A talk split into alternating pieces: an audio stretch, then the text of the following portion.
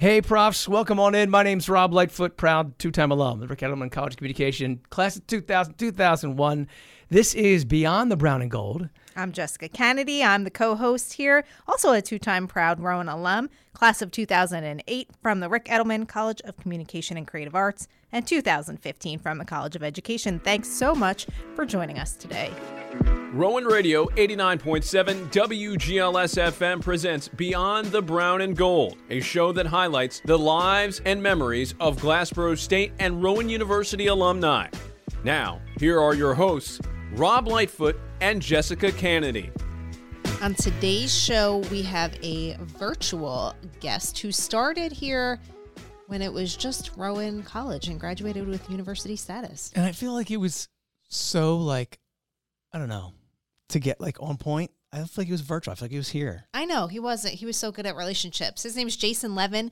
He is a 1997 grad, an accounting major, and he has a, a book. He's the founder of an organization. Rob, why don't you tell us a little bit more? Yeah, so he talked about his time here at university being so foundational for his career, who he'd become as a person, and, and traveled internationally, spent a couple years in France. Yeah, we talk about that. I attempted my chance. I attempted my French. Yeah, it but was really. Wait till you hear how fun that was. Yeah, it kind of fell flat. But anyway, uh, so he did a bunch of things. Has come back now to the U.S. Is doing big things with uh, with social sciences. Wrote a book, uh, and and helping coach people up in their in their career. So it's it's it's great. And uh, Jason's a great lesson. Take a listen. So, in the studio today, we have a virtual guest who is donning brown and gold. He is. Right? Proud Rowan gear. Look at that. Rowan 1923. Love it. You came prepared, Jason. How are you today? I'm doing really well. I'm sporting my brown and gold. So I figure, you know, if I'm going to do a Rowan podcast, I might as well, like, you know, go into the colors. And we have yeah. to act really surprised, Jess, because we basically interviewed him for a good 10, 10 15 minutes before we even started recording. So we already know the secrets, but we'll act surprised when we ask. Yeah, him. we will act surprised. So you're virtual today, so you're not in studio with us. So where are you coming yeah. from today? Coming from my virtual home office in Washington, D.C. And how long have you been in D.C. for? Uh, 15 years now. Oh, my feel like it's been a little bit of time since we've been out to DC, but we know we have a pretty good crew out there, and we've been able to gather. Maybe it was uh, three years ago. Yeah, we was, were in DC. Yeah, three four years ago, I think it was. Pre-COVID, we were in DC, and we do try to get out there because we know we have a good amount of alumni there. Should come back. And it's a great area because I've been in my travels for Rowan. I've been to uh, you know DC a decent amount. I actually fell in love with the place. Now I was staying just around the, the city proper there, so I wasn't going to the suburbs too often. But it's a really it's a great spot. So you didn't grow up in DC, right? Where are you? Where did you originally grow up? So I grew up in uh, Northwest New Jersey. I grew up in Randolph, New Jersey, outside of Morristown, so which is about two hours north of Glassboro. So tell us uh, sort of how you sort of landed at Rowan University from Morristown. So flashback to 1992 when I was a senior in high school, and my guidance counselor said, "You know." There's this place called Glassboro State that just got a lot of money. You should go visit it. And I remember driving down with my mom to do a campus tour, and it was a beautiful day, spring day and I'm walking around campus, and the rec center was brand new at the time, and it felt like home. And I said, "Mom, let's put a let's put down a deposit." And it uh, and it was probably one of the better decisions I ever made in my uh, in my life. I had applied to uh, Rowan College and actually graduated from Rowan University, which um, it was a fun trajectory. I feel like some people have feelings about the name change, but how cool to come in to one situation and then leave with university status. That's pretty neat. Yeah, pretty special.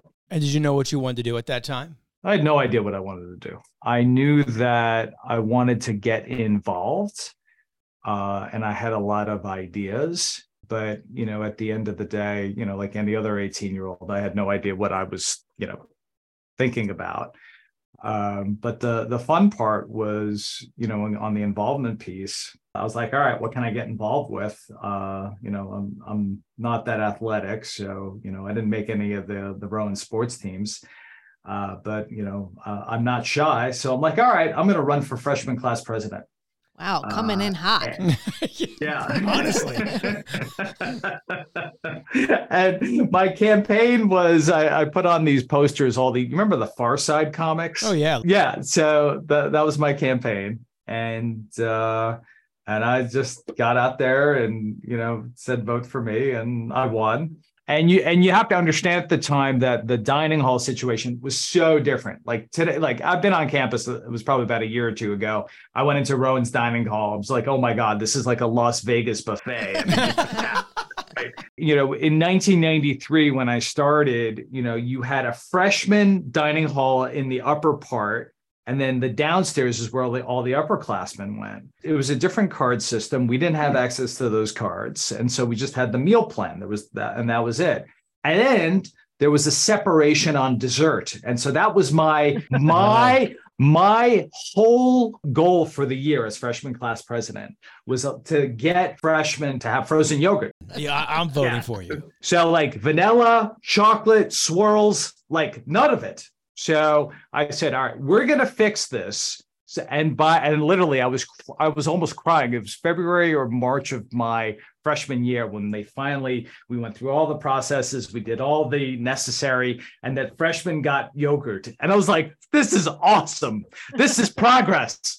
That was your first experience at all the red tape of higher education, right? You're like, Yeah. wait, can't we just get an ice cream machine in here? Why is this so hard? It was huge because Froyo was big back then. And I think the way they had made an exception was that we would get tickets because the computer system didn't like talk to one another because of Sure. that separation between freshman and um, upper class. So I was like, all right, I'm in, I'm sold. Like, if we can get yogurt, anything's possible. I mean, honestly, I am a big ice cream fan. My neighbor was just making fun of me because we were at the ice cream truck together and I was talking to the guy. I know my ice cream driver. His name is Bree. We became very friendly when I was pregnant with my It's too close. second. It's too close. Too no, close to home. I got ice cream every Tuesday. So like every Tuesday, it's like you see the same person at the same time every week. You gotta you gotta make friends. Was this And- at home or is this at your current home? Yeah, my current home. Oh boy. Well, now, anyway, I understand the Yeah. importance of ice cream because I'm a person that knows my ice cream driver by their first name. So I would have voted for you as well. Rob's not happy that go. my ice cream driver Well, knows don't- my name. well, I guess no. You're uh, well. It gets back to the conversation we're going to get to. I guess building relationships with people and trying to figure this stuff out. So, we'll, but we'll get we'll get there. We're not there yet. So after you had this huge win with the frozen yogurt, your next piece obviously was like, well, let me figure out what to major in now that I'm going to be at this university. Yeah, and you know, I was I was a pre-major and you know, the the parental advice was, you know, uh, go major in accounting. You're always going to have a job. And so I majored in accounting and I minored in French. Because I had taken uh, I had taken French in high school, and so and I almost got a double minor when I graduated. I was one class away from speech communication, so I was hanging out with you guys over GLS also but I so I, I started with accounting and you know accounting was hard. You know the you know rowan's accounting program was no joke. So but i'm, I'm glad i majored in you know and the cool thing about the business school is that you have a wide array of business classes in addition to your accounting concentration. Uh, but yeah that was my major. It was a great experience. I really uh, i really enjoyed it. Were you doing all your counting in French? Uh, de toi, casting, oh wow. Oh, yeah. There's just some background. Still, still sticks. oh très bien il y a quelqu'un qui parle français Yeah, I don't, I'm, I've lost that now. Sorry, I'm sorry. he only knows how to count. I only knew how to count. he tried to impress us, but that it was way backfired. yeah, that was way back far. That was like from like seventh grade. I drew that memory. Wow. When you were an accounting major, did you know that you might not pursue accounting, or was it something that you felt strongly about? Is it something that you did pursue once you left, or as I was going through, I, I think there was there was like a kind of like a parallel things that were happening. So one was after winning freshman class president, I got addicted to student government, and then you know one sophomore class president, and then at the end of my sophomore year, I became SGA president. So, and so from an accounting side, it was really interesting because I was very lucky to have won a second term. One of the things that happens at the end of every SGA year is you get audited financial statements.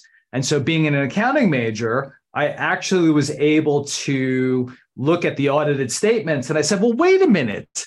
in our student activity fee revenue, there's a discrepancy. We actually made more money, like tens of thousands of dollars. So uh, I go to uh, Larry Reeder at the time, who was the head of finance. I said, look at this. This is the money you allocated to us. This is the money we actually made. It's, you know, I think it was like a $30,000 difference. I said, what happened? And so he's talking about we make an estimate and then get the actual reality. And I said, well, if it's happened in this year, has it happened in prior years? He said, absolutely. It happens pretty much every year. And usually we're pretty conservative.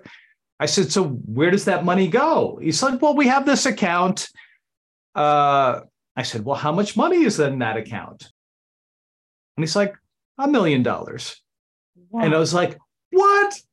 So my senior year, You're like, I'm gonna spend that mill. we're going to spend the money. So what, what, there were there were two things we did. One, we spent the money. So the the ambulance for the EMTs it lasted for like 25 years after we bought that ambulance. But uh, the EMTs needed an ambulance, and so we went through a whole process to get an ambulance for the EMTs. And every time I came to campus, I'd show my wife, I'm like, look, there's the ambulance. So, one, we got an ambulance for the EMTs. We also got a new bus for the sports teams. Uh, so we're like really doing like foundational things to like help the student body. And then on the second piece, I'm like, well, let, wait a minute. You know, I'm going to leave. We're all going to leave why don't we come up with a committee to help manage this money? And so, because we're a state university, one of the things we did was a, a, finance subcommittee with the students, with the administration. How do we think about this? Just by switching over the accounts from like a regular check, I forget what account it was in, into like I think we went to T notes or T bills, just raising the interest rate because we're a public university. We couldn't put it in other investments that weren't backed by the US government.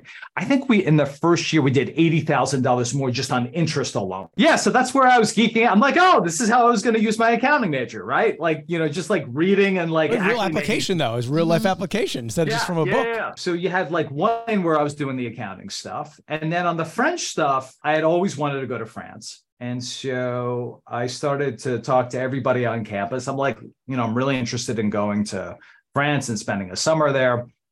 And one of our board of trustees uh, said, well, listen, uh, I can put you in touch with the former speechwriter to the US ambassador to France.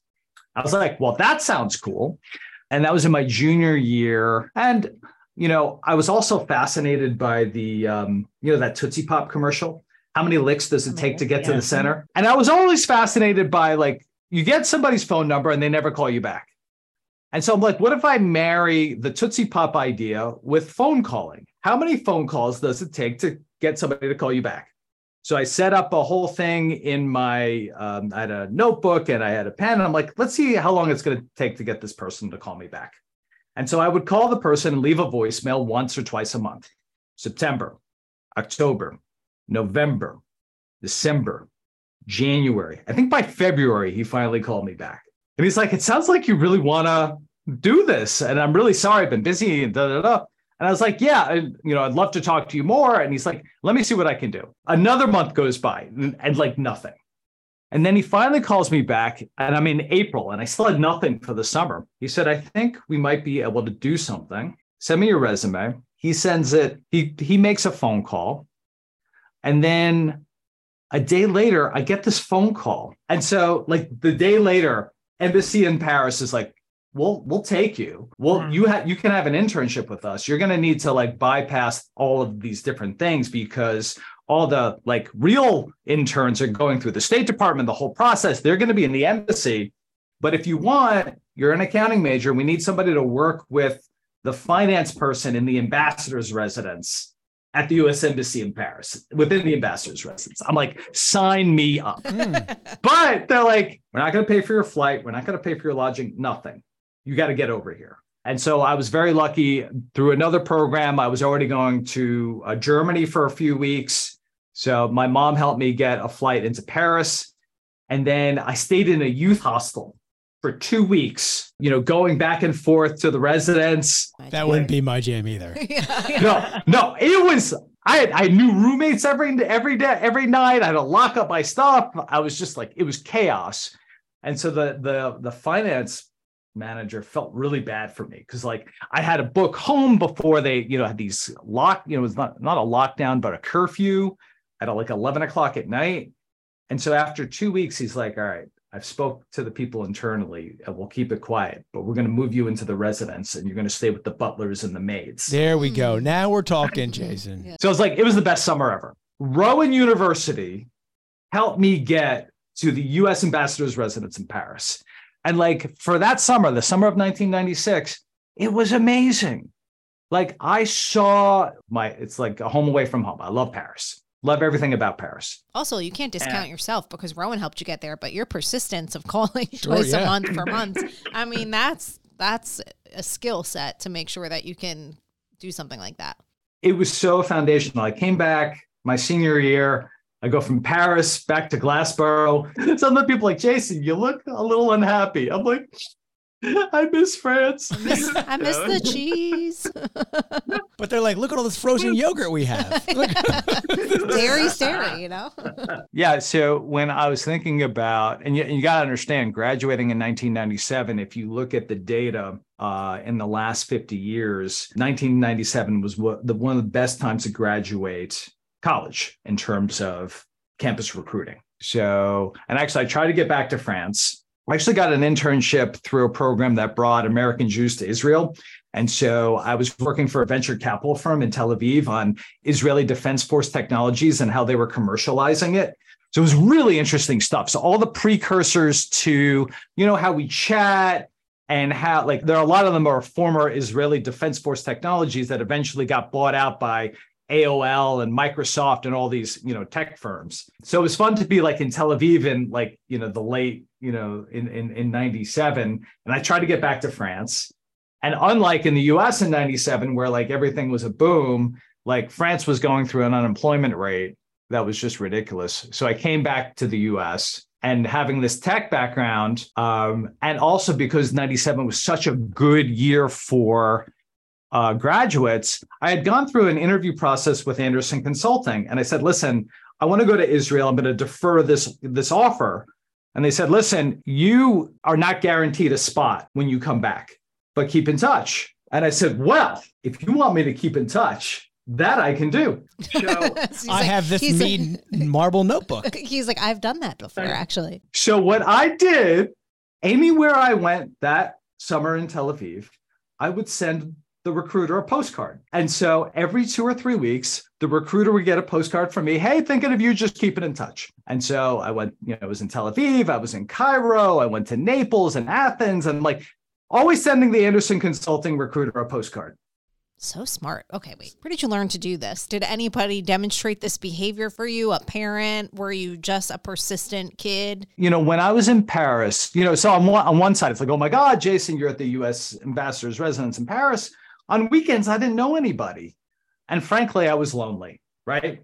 So what would I do? I'd go to the Mu- Musée d'Orsay, I'd get a cup of coffee, I'd take a stack of postcards, and I actually would write them to like Rowan administrators, my friends, my family. I'm like, hey, I'm thinking of you guys. I had nothing else to do That's nice. when I got back, what I didn't realize is what it meant to everybody that they had gotten those postcards. Mhm. And so actually in and to this day, I mean, you know, I've actually gotten back into postcard writing.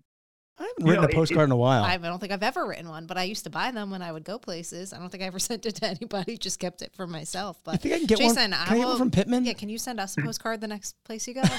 like, All right, done. You got a deal. Hey, here's the cool thing. You, you know, like if you look at it domestically, you can get a postcard at any CVS in any city, or when you land in an airport in any Hudson News, right? So if you're actually looking for postcards, you can always find them. Um, and so, yeah, so it was actually that summer in Paris where like I didn't know anybody. I had nothing else to do. I'm like, all right, I'm just going to sit around and just write postcards to people. And when I came back to Glassboro, everybody was like, oh my God, thanks for thinking of me. That meant a lot. I put it up here. This is great. Tell me more about that. And so then it dawned on me, I'm like, wow, this postcard thing is like, it's like a thing. It's something that like people, and so that same summer in Tel Aviv, I'm like, all right, maybe let me make a longer list of people. And I just start, you know, every week I'm like, all right, I'll write that one a postcard, I'll write them a postcard. And then I promised the recruiter at Andersen Consulting, I'm going to keep in touch. So they're always going to get a postcard. And by the time I got back from Tel Aviv and I tried to get back to uh, France for a job, and again, they still weren't hiring me, I called the Andersen Consulting person and she was like, listen, I could never respond to you, but I would show your postcards to everybody on the recruiting team. You're the only one who actually said they were going to keep in touch and actually. And so that's how uh, I got back in. Uh, and I started with Andersen Consulting in January of '98, and it was it was a great experience. So then, where does your you know, where does your career take you from there, though? You you land this role, and then so I landed the role, and so I was working on a project in Phoenix for American Express for a couple of years. Always wanting to get back to France because what one thing I realized is that if you're at a U.S. embassy in a foreign country, you're not going to learn the local local language. And so I ended up feeling that I wanted to still get out there. And at Rowan, they, I learned about the Rotary Scholarship. And so it was actually a couple of Rowan administrators. First, it was Bob Harris, may he rest in peace. And then Carol Madison, who was the provost at the time. They were my, you know, Rotary host counselors or host like supporters. And actually, it was uh, a Rotary scholarship from South Jersey that sent me to France. So I spent a couple years at Andersen and then I got I did a year of grad study in Lyon, which is France's food capital. Back to food, you know. I was skiing in the wintertime because it's not that far from the French Alps. And I was hanging out with other international students. It was good living. It was like college all over again. I was being funded, you know, on a Rotary scholarship. And you had all these subsidies as a student in France. So like the apartment wasn't that expensive. You know, we were going out and doing things. It was super fun. Uh, and I was able to translate that into actually moving to Paris. And I got a French consulting firm to get my papers, hardest job search of my life. And uh, I ended up working and living in Paris for four years afterwards. So I ended up living in France for five years, which was incredible. It was absolutely incredible. I had an apartment by the Madeleine Church. So, you know, like living and working in a, you know, in a different culture, you just like, you learn so much about yourself. What was one big um, takeaway from your time that you learned about yourself? Maybe the most life changing? You know, I think the most life changing thing is that, you know what? If I focus on something, it's possible and it's just a matter of timing because I had tried to get a job at, in France at other times and that wasn't the right time. It doesn't mean that you just give up. It's just like you just keep trying. One of the other things that I loved about France uh, and through the Rotary Club, you know, taking my SGA uh, stuff that I had done, I'm like, how can I get active in in in Paris? And actually, Rotary had an alumni association of former Rotary scholars that was run by a group of French scholars that had come to the US or gone to other places, and they were welcoming all these foreign scholars. So when I moved to Paris, I had already done their fun events. So, like, we would go to the Champagne region and hang out with the Rotarians in Champagne country. We would go to, you know, uh, ski in the Alps with the Rotarians in the Alps. I was, I was like, this is too cool. And the president of the time's like, listen, I'm rolling off. We've never done this before, but would you be interested in taking over the association? I was like, sign me up. And really good. Say yeah. yes to everything. I'd be like, no, I'm good. Can we let me think about let me write you a postcard. I'll let you know what I'm thinking yeah. about. And what what I feel really lucky about is that in one of the incoming classes, I met my future wife. And after I did my MBA, uh, I went to work for Unilever on Dove lotions, Dove creams, Dove soaps. So I mean, look, you know, look at my skin. You know, you look very well moisturized. Very well moisturized. I was just telling Jess off air. Uh, so I moved back to DC, and this was uh, in 2007, 2008. And who called me uh, was the uh, Career Center, the MBA Career Center at Georgetown. And they said, listen, we remember what you had done for us. I had gotten my offer early, and I was just helping my classmates find jobs. And so they invited me to, they're like, why don't you come coach for us? So this is for like 15 years ago, somebody called me a coach, like, a, yeah, like a career coach. And I was like, oh, what is that? We're asking you to do what you already do. And so they're like, in your second year of business school, when you got your job offer early with Unilever, what did you do, Jason? You helped your classmates with mock interviews. You helped them with job search strategies. You gave them all these different things. You were like an extension of the Career Center. That's called a career coach. I was like, oh, okay, I could do that.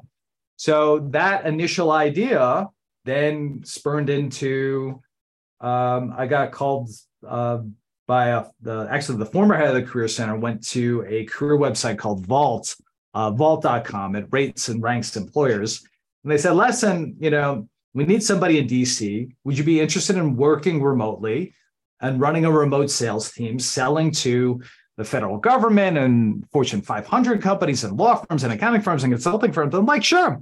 So in 2008, I say no to anything, I Jason. know. It's just- Sure, it's sure. just- so I had a I've been in virtually now for 15 years. wow. So you were Fully virtual virtu- before it was actually a thing Yeah. to be virtual. I was fully virtual for 15 years, GoToMeeting, all those kinds of things. I was doing webinars and presentations like 2010, 2011. So it took an acclimation, and I, I understand, like, you know, when we were in lockdown, what people were going through and that loneliness that we had because we didn't have that connection. Right. And I, I remember in 2008 when I went fully virtual, I'm like, my wife's going to an office and I'm just at home yeah, like And where I- are the and I- people? where are my people? So I need to get and find my people. So, you know, got out involved in the community and, and got involved in different types of things. And I'm like, okay, now I've got my community. Uh, but it takes intention, it takes effort, it takes a whole host of things. And so over the three years that I was running this remote um, sales team, hitting and exceeding my numbers. And if you can believe in 2011, after the 08 crash, 08, 09, 2010, and all the while, our wonderful website that had a great content, but like we were competing against LinkedIn, we were competing against Facebook, we're competing about all these platforms. And finally, if you can believe in, in 2011, a website said, all right, we're going to close down all our remote offices. We want you to come back to the New York headquarters. And I was like, so this is 2011. And I'm like, I'm here with, I'm married. My uh, oldest son now is six months old. And I said, no. There's our first I- no. There's our it first took- one. It took what? How many years? How old were you the first time you said no? I was like, no. And uh, I knew I was getting laid off. If you can, but so you know, in 2011, and, they, and, you know, they were they were fine. It was, and, and my my boss at the time was super great on like you know creating a package and whatever. But you know, if you can think about it, in 2011, I got laid off from a website because they wanted to consolidate all their remote employees to a home office right in New York. And my wife at the time, God bless her, she said, Jason, you've been coaching on the side for all this time. What would you say to yourself? And in 2011, I said, I want to write a book. I want to write a book about keeping in touch. And that book is going to be called Relationships to Infinity. And she's like, go do it. you know what? Don't go find a new job and bring in some income. Why don't you just sit and write a book? I feel like that takes that's It does. that's a good woman you got there. I, I am blessed. I'm very blessed. And she, you know, she was working at a law firm. So she had a, you know, very good salary and that, that was fine and everything was good. And then I came to realize there's no money in writing a book. You first have to write the book and then you have to do get all these different things. And I was like, I still want to write the book, but like I gotta go, I gotta go out and do something. And so, so that's when I started coaching and started speaking and all those things. And every year at the end of the year, I'd say to my wife, all right, this is the year I'm going to write the book. 10 years go by and I'm building this practice. You have an even better woman than I thought. and, and every year I'm like, this is the year I'm going to write the book. She's like, yeah, yeah, yeah. And by the way, my wife is the writer's writer. And, you know, after three years, I'm out of my own. My wife starts her side hustle, then grows into like a main hustle. She writes a book before me. All the while I'm talking about writing a book, she actually writes a book. So she wrote a book called Back to Work After Baby uh, How to Have a Mindful Return After Your Maternity Leave, right? And pandemic happens, we go into lockdown. I see how miserable everybody is. And I had gotten contacted by this reporter I'd done some radio with on Bloomberg. And she's like, listen, I took this book writing class through Georgetown. I just wrote a book. I think you have a book in you. And she didn't even know I wanted to write a book. Hmm. She's like, I think you should write your book through this program. I've never signed up faster for something. Did you feel like you entire needed a little push? Oh, I needed not only a lot, I needed a big push, not a little push, but a big push. And so book class got me, you know, to you know get the manuscript. My lovely wife, who's a wonderful writer and editor, helped me, you know, land the thing. And so, so this came out uh, a year and a half ago. Uh, and I am over moon excited that something I said I wanted to do like 10, 12 years ago is here. Now, you also are the founder of Ready Set Launch LLC. So tell us a bit about that. So, working at Unilever, I was on the brand management side of making new products or innovating new products. And when you bring that to market, that's known as a product launch. Just thinking through all the things that need to happen for someone to launch themselves in their career, for someone that wants to launch themselves into a new professional services practice, like an accountant, a consultant. I said, you know what? I want to call this business Ready Set Launch because what if we brought the same principles we that Unilever and Clorox and Procter and Gamble and all the big consumer goods companies use? What if we bring it to people? Uh, and so that's the foundation of my work. And I find inspiration just by going to the grocery store. So, with that in mind, and then yeah. this book for relationships to infinity, which by the way, I love that Daniel Pink reviewed it. Daniel Pink's got some great stuff. I love Daniel Pink's stuff. Like Daniel Pink is like next level. That'd be exciting for you. I had a heart, I had a heart attack when he sent his review back. Honestly, I would have too. I'd be I, like, "What?" I, I I was like like I was having like these big I was like breathing heavy. I was like, "Oh my god!" Daniel Pink is is, is huge, huge in the space. So when, yeah. when you this book obviously is about relationships and such like that, and then you've you've told us about your whole career, how you've you've created these relationships, or you know, found ways to stand out with the postcards, right? Instead of just and the phone calls and stuff like that, and that type of like communication. Um, unless the secret's in the book, you don't have to give it out here. But oh, I guess what I want to talk to you about is talk to us in in a world today where we've got people just living in their inbox and trying to communicate with others, and ways to stand out and talk about what that looks like now for you and how you coach people along maybe for their sales careers or other pieces so that they are different and standing out mm-hmm. in this communication world where everybody is bombarded with notifications, the emails, and everything else. I talk a lot about this. Um, you know, for me, it's about listening. First, listening to yourself. We get a lot of projection in our life, what we should do. So I think the first part of listening is listening to yourself. Who you, what are the things that you like to do that bring you energy? And then in terms of connecting with that, you know you could be a salesperson you could be a fundraiser you could be an accountant you could be any number of things when you think of your interactions with people because not all you know so we're in a remote setting right how is it that you show up to each of your interactions are you just going through the day or are you actually trying to connect with the person in front of you connect with your colleagues connect with people at the grocery store saying hi to the crossing guard like, the ice cream how are you? Boom. you know, I, I think connection is becoming an overused word. Hey, let's connect. But are you really just showing up to be available for that connection? Uh, because we don't know where people are these days, um, both in their physical space and how they're showing up. So the more that we can show up as a human being, I think that allows for us to take in information and then remembering that and saying, well, wait a minute, how was, you know, we had talked about that thing last week where, you know, your car got dented. Did it get fixed? How's that going for you? Uh, and I think that the more that, so on one side, it's the listening piece. And then the book, I talk about this the importance of sharing a memory, foundational. And you know, some people have a gratitude practice. You know, I'm grateful for all the wonderful things in my life and those kinds of things. What I'm advocating for is what if you were to take that gratitude piece and overlay it with your network? How many times have you done things for people? They may or may not have thanked you in for doing that. But what about two years later, five years later, 10 years later, 20 years later? Are you still showing appreciation for what they taught you, right? You know, one of the things I'm going to do after this, and it's been on my mind, is when I was in college and I was SGA president and I needed to give a speech uh, for the uh, the opening of the library, which is now the Campbell Library, right? And it was a convocation speech. I needed to give it in front of a thousand people. I was scared. Who did I go to? I, I went to Dr. William Kushner in the communications department. I said, I don't know what I'm doing here. I'm supposed to give a two minute talk. I don't know what, you know, I've done campaign talks for college students, but this is different.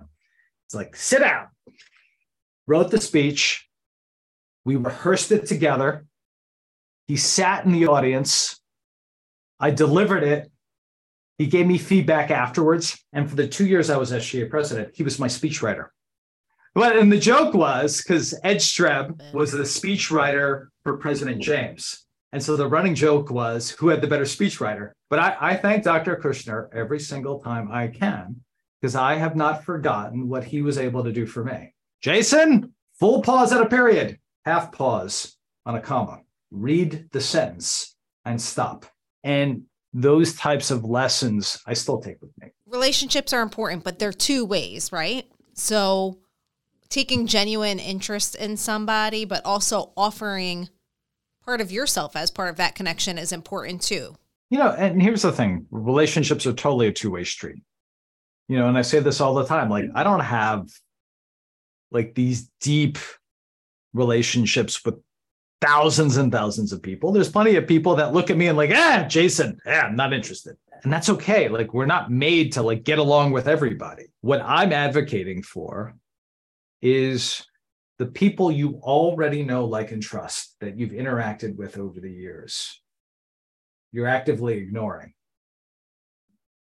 We're not actively ignoring, you're just not thinking about them. And what I've crafted with research in the social science that says the people that you've already come to know, like, and trust, whether it's one year out or three years out or five years out, 15 years, doesn't matter. They remember you, they want to hear from you, and that connection is still alive and well. From the book side and from sharpening sort of what you do in your craft, besides your own book, is there a favorite author, favorite book right now that you're reading that adds to adds value to kind of what you're delivering to your clients? So the the one book that changed everything for me, and I and I still reread it. Um, so uh, tipping point from uh, Malcolm Gladwell, foundational. What he talks about is you know how ideas get passed and the different pipe, types of people that you have in your world. So love that one. You know he's a big Rowan uh, fan, by the way. No, I remember listening to his revisionist history, and that that hour he did where like here, Henry Rowan gave $100 million. Why don't we have 50 other philanthropists that did the same thing? It was that was that was an awesome Rowan uh, event. Yeah. Like Malcolm Gladwell is talking. I like I was crying. We've made it when Malcolm Gladwell is talking about us. Of the, you know, I love a lot of the Pink books. Uh, for me to sell is human uh, because it, it goes back to listening. And actually, Pink's last book actually further, you know, and I, I think I didn't ask him why he blurred my book, but if you look at Pink's last book, uh, The Power of Regret, and in The Power of Regret, you have, I think he did over 100 countries and he inter- uh, surveyed 15, 16,000 people. And he was able to categorize what are the types of regrets that we have as human, human beings. The number one regret, connection regrets. We regret losing touch with people. And so I was like, oh, my book so i'm writing a book completely not knowing he's writing a book about regret my book you know comes back to helping uh, folks with connection so how do people get your book amazon kindle i even did an audio version so you can uh, if you're into audiobooks i uh, i recorded my own book which is really hard and wherever you find books online i'm going to follow you on linkedin i'm going to add you I live on LinkedIn. I just love a good LinkedIn story. well, here's the thing, Rob. All right, so let's let's talk about LinkedIn. So my member number is 141,272. I joined LinkedIn in January of 2004. LinkedIn started in the summer of 2003. The reason back to Gladwell. So I'm still living in Paris. I'm reading Gladwell where he talks about the strength of weak ties the notion that you have undue career benefits by your casual uh, acquaintances rather than your strong acquaintances. I was so blown away by this. I read this book twice. And when LinkedIn came out, I was like, oh my God, the digital application of the strength of weak ties. So I'm doing my first year at business school.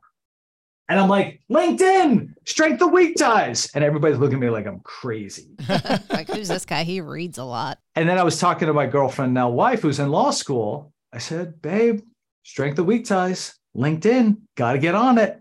She's like, I'm studying for torts. Leave me alone. I finally got her on LinkedIn. But, you know, I, I think that we we forget the academic research on what's behind the point of these technologies in the first place. So, so yes, uh, and I have a chapter in my book on LinkedIn. For me, you know, the first thing when I when I when I when I look when, I talk to somebody and we talk about LinkedIn, I'm like, if you know them in re- real life, have you connected with them on LinkedIn? Like, and we go from like 2023 to 2022 to 20. Like, if you know them in real life, connect with them on LinkedIn. That's like the most foundational thing. And there are so many people out there that you know, I look at their profiles and they haven't. What I always share with folks is this: if you want to, you know, how does it look? Like it's it's for me, it's like a footprint, right? So mm-hmm. for and I tell students this, but like for future em, em, employment, like if you are into leadership, uh, like I am, I want to have articles or other resources on there tied to leadership, so that when I do go to search for that job you already have that built and you can say to your say to your you know here's the portfolio. I mean i don't obviously it's nothing application based but this shows you my passion is for leadership. This shows you my passion is for this or i'm good at social media marketing even from just even that standpoint of being able to use linkedin an effective tool in an effective way.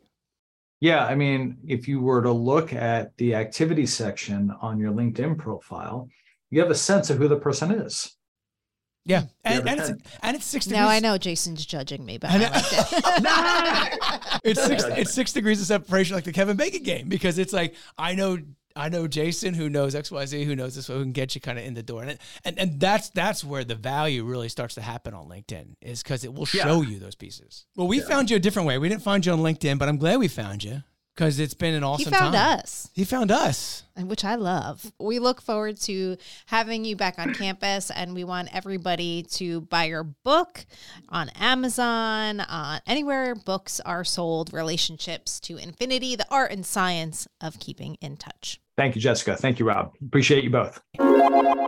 So the true test of us will be how well we keep in touch with jason. Like he's saying he's going to send us a postcard feel like we should be like sending him postcards. We probably should do that. We should do that actually now. yeah, actually, we should, should we go to the bookstore? we should get a postcard because I feel like that is a test. I feel like that's a. I know. I feel like he's going to be like looking at our LinkedIn's. He's going to drop the hint out. and be like, "I didn't hear back from these people." An email. that's all I am to you people. It's just another email in my inbox. I know. But he, look how many cool things he did.